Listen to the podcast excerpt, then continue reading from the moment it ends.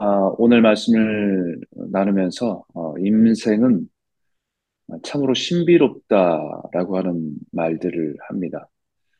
아, 사람의 인생은 참 다양하고 어, 그렇기 때문에 쉽게 우리가 판단할 수 없다라는 것입니다.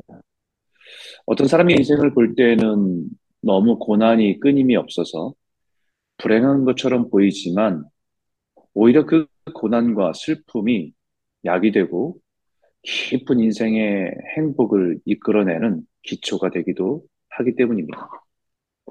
또 어떤 사람의 인생을 볼 때는 어, 늘 편, 편안하고 풍요롭고 부족함이 없어 보이지만 아, 그 내면의 슬픔과 고통이 그치지 않고 불행한 인생을 살아가는 사람들이 참 많이 있기 때문입니다.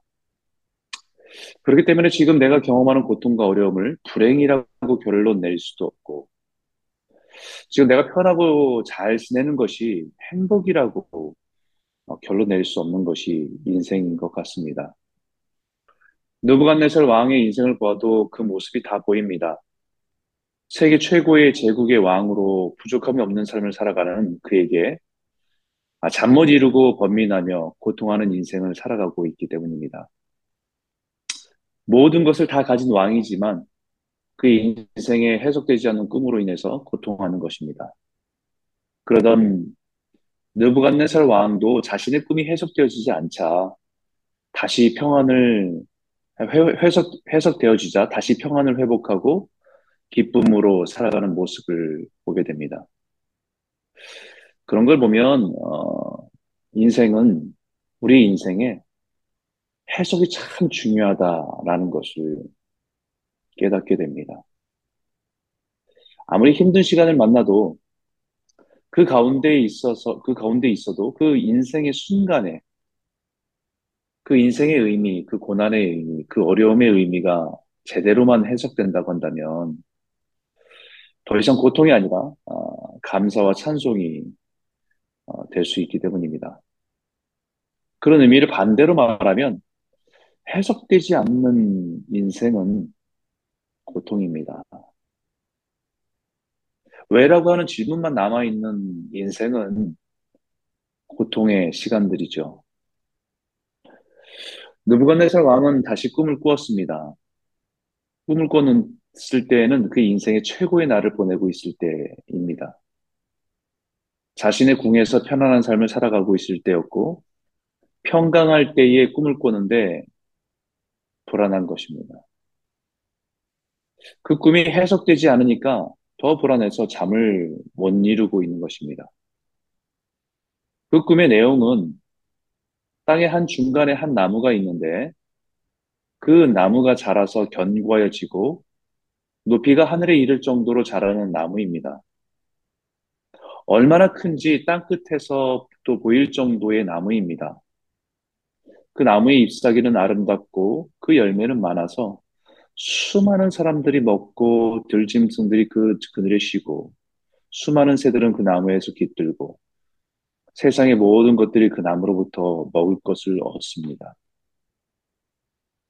그런데 한 순찰자, 한 거룩한 자가 하늘에서 내려와 그 나무를 베고 그 가지를 자르고 잎사귀를 떨고 그 열매를 해치고 짐승들은 그 아래에서 떠나가게 하고 새들은 가지에서 쫓아냅니다. 그러나 그 뿌리의 구루터기를 땅에 남겨두어서 새와 노출로 동이고 들풀 가운데 두어라 라고 하는 선포가 있고 그것이 하늘의 이슬에 젖고 땅의 풀 가운데 짐승과 같이 지내게 되고 그 마음도 변하여 사람의 마음과 같지 않고 짐승의 마음을 받아 일곱 대를 지내리라 라고 하는 그런 선포가 있죠. 지극히 높으신 이가 한 사람의 나라, 아, 사람의 나라를 다스리시며 자기의 뜻대로 그것을 누구에게도 주시며 또 지극히 천한 자를 그 위에 세우시는 줄을 사람들이 알게 하려 함이라라고 선포한 것이 느부갓네살의 꿈입니다.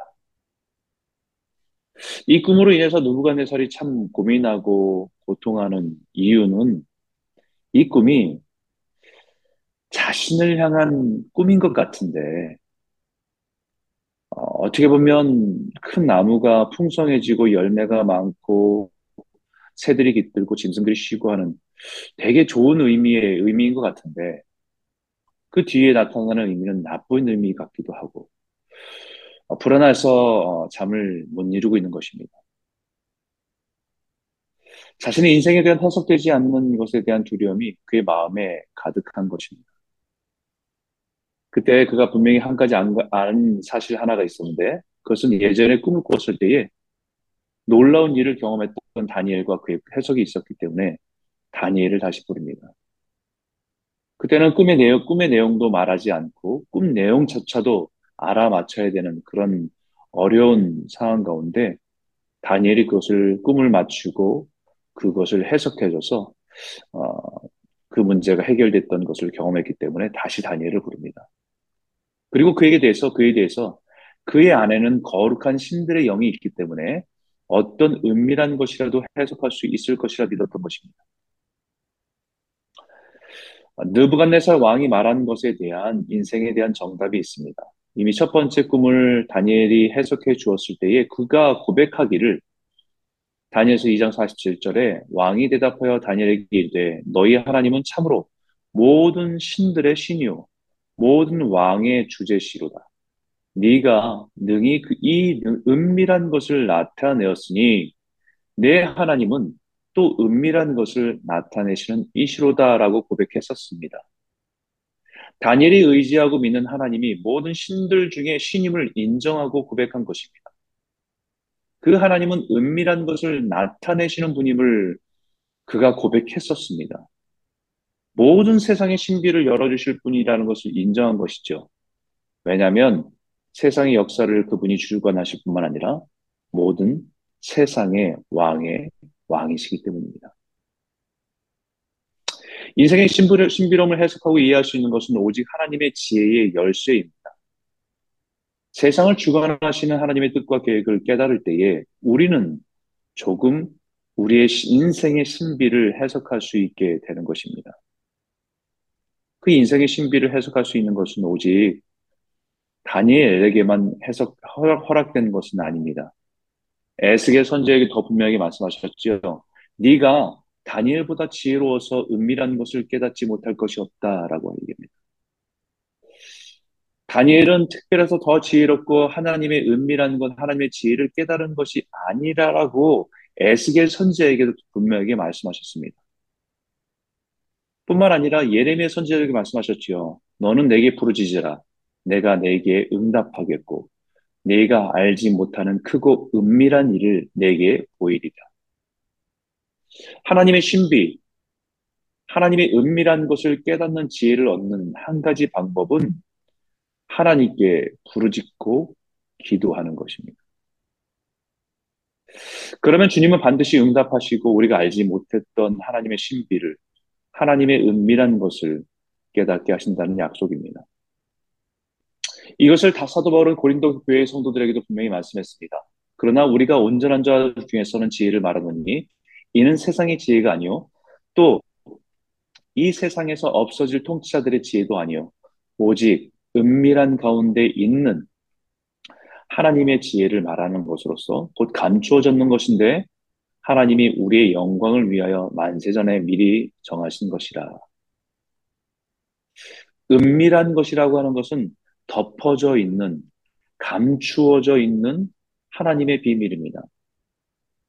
세상에서 똑똑한 사람들, 권력자, 통치자를 할지라도 알 수 없는 하늘의 비밀을 하나님의 은밀한 지혜를 하나님의 백성들, 하나님의 자녀에게는 보여주시고 말씀해 주신다는 것입니다. 성경은 하나님의 백성들에게 하나님의 지혜를 감춰줬던 지혜를 우리에게 보여주는 계시 신비입니다. 하나님이 이 세상을 어떤 역사 속에서 우리를 인도해 가시는지, 하나님이 하나님의 백성들을 어떻게 구원하시는지, 그 모든 것들이 감추어져 있던 것들을 열어서 우리에게 보여주시는 것이 성경의 말씀입니다. 우린 그 열어주신 하나님의 계획 속에 내 인생의 의미와 내 인생의 고난을 보게 될 때 우리는 인생을 해석하게 되는 것입니다. 사랑하는 성도 여러분, 인생은 신비입니다. 우리의 머리로 다 이해할 수 없는 것들이 가득한 것이 인생입니다. 그러나 분명한 것은 우리는 우리가 역사를 주관하신 하나님께 지혜를 구하며 엎드려 부르짖고 기도하면 하나님께서는 반드시 크고 은밀한 일들을 보여주실 줄 믿습니다. 그것이 아무리 힘든 힘겨운 고난의 순간이라 할지라도 아무리 깜깜한 밤이라 할지라도 우리 인생이 해석되어지면 두려움이 사라지고 평안이 가득할 줄 믿습니다. 자신의 인생에 해석된 사람은 자신의 인생의 고난의 의미를 해석된 사람은 삶에 힘이 있습니다. 어떤 고난에서도 흔들리지 않는 견고함이 있습니다. 오늘 이 아침에 저와 여러분의 삶에 주님의 말씀으로 우리를 향하신 하나님의 말씀으로 우리의 인생이 해석되어지고 또 그 은혜 속에서 우리의 믿음으로 든든히 살아가는 저와 여러분 모두가 되시기를 주 이름으로 축복합니다.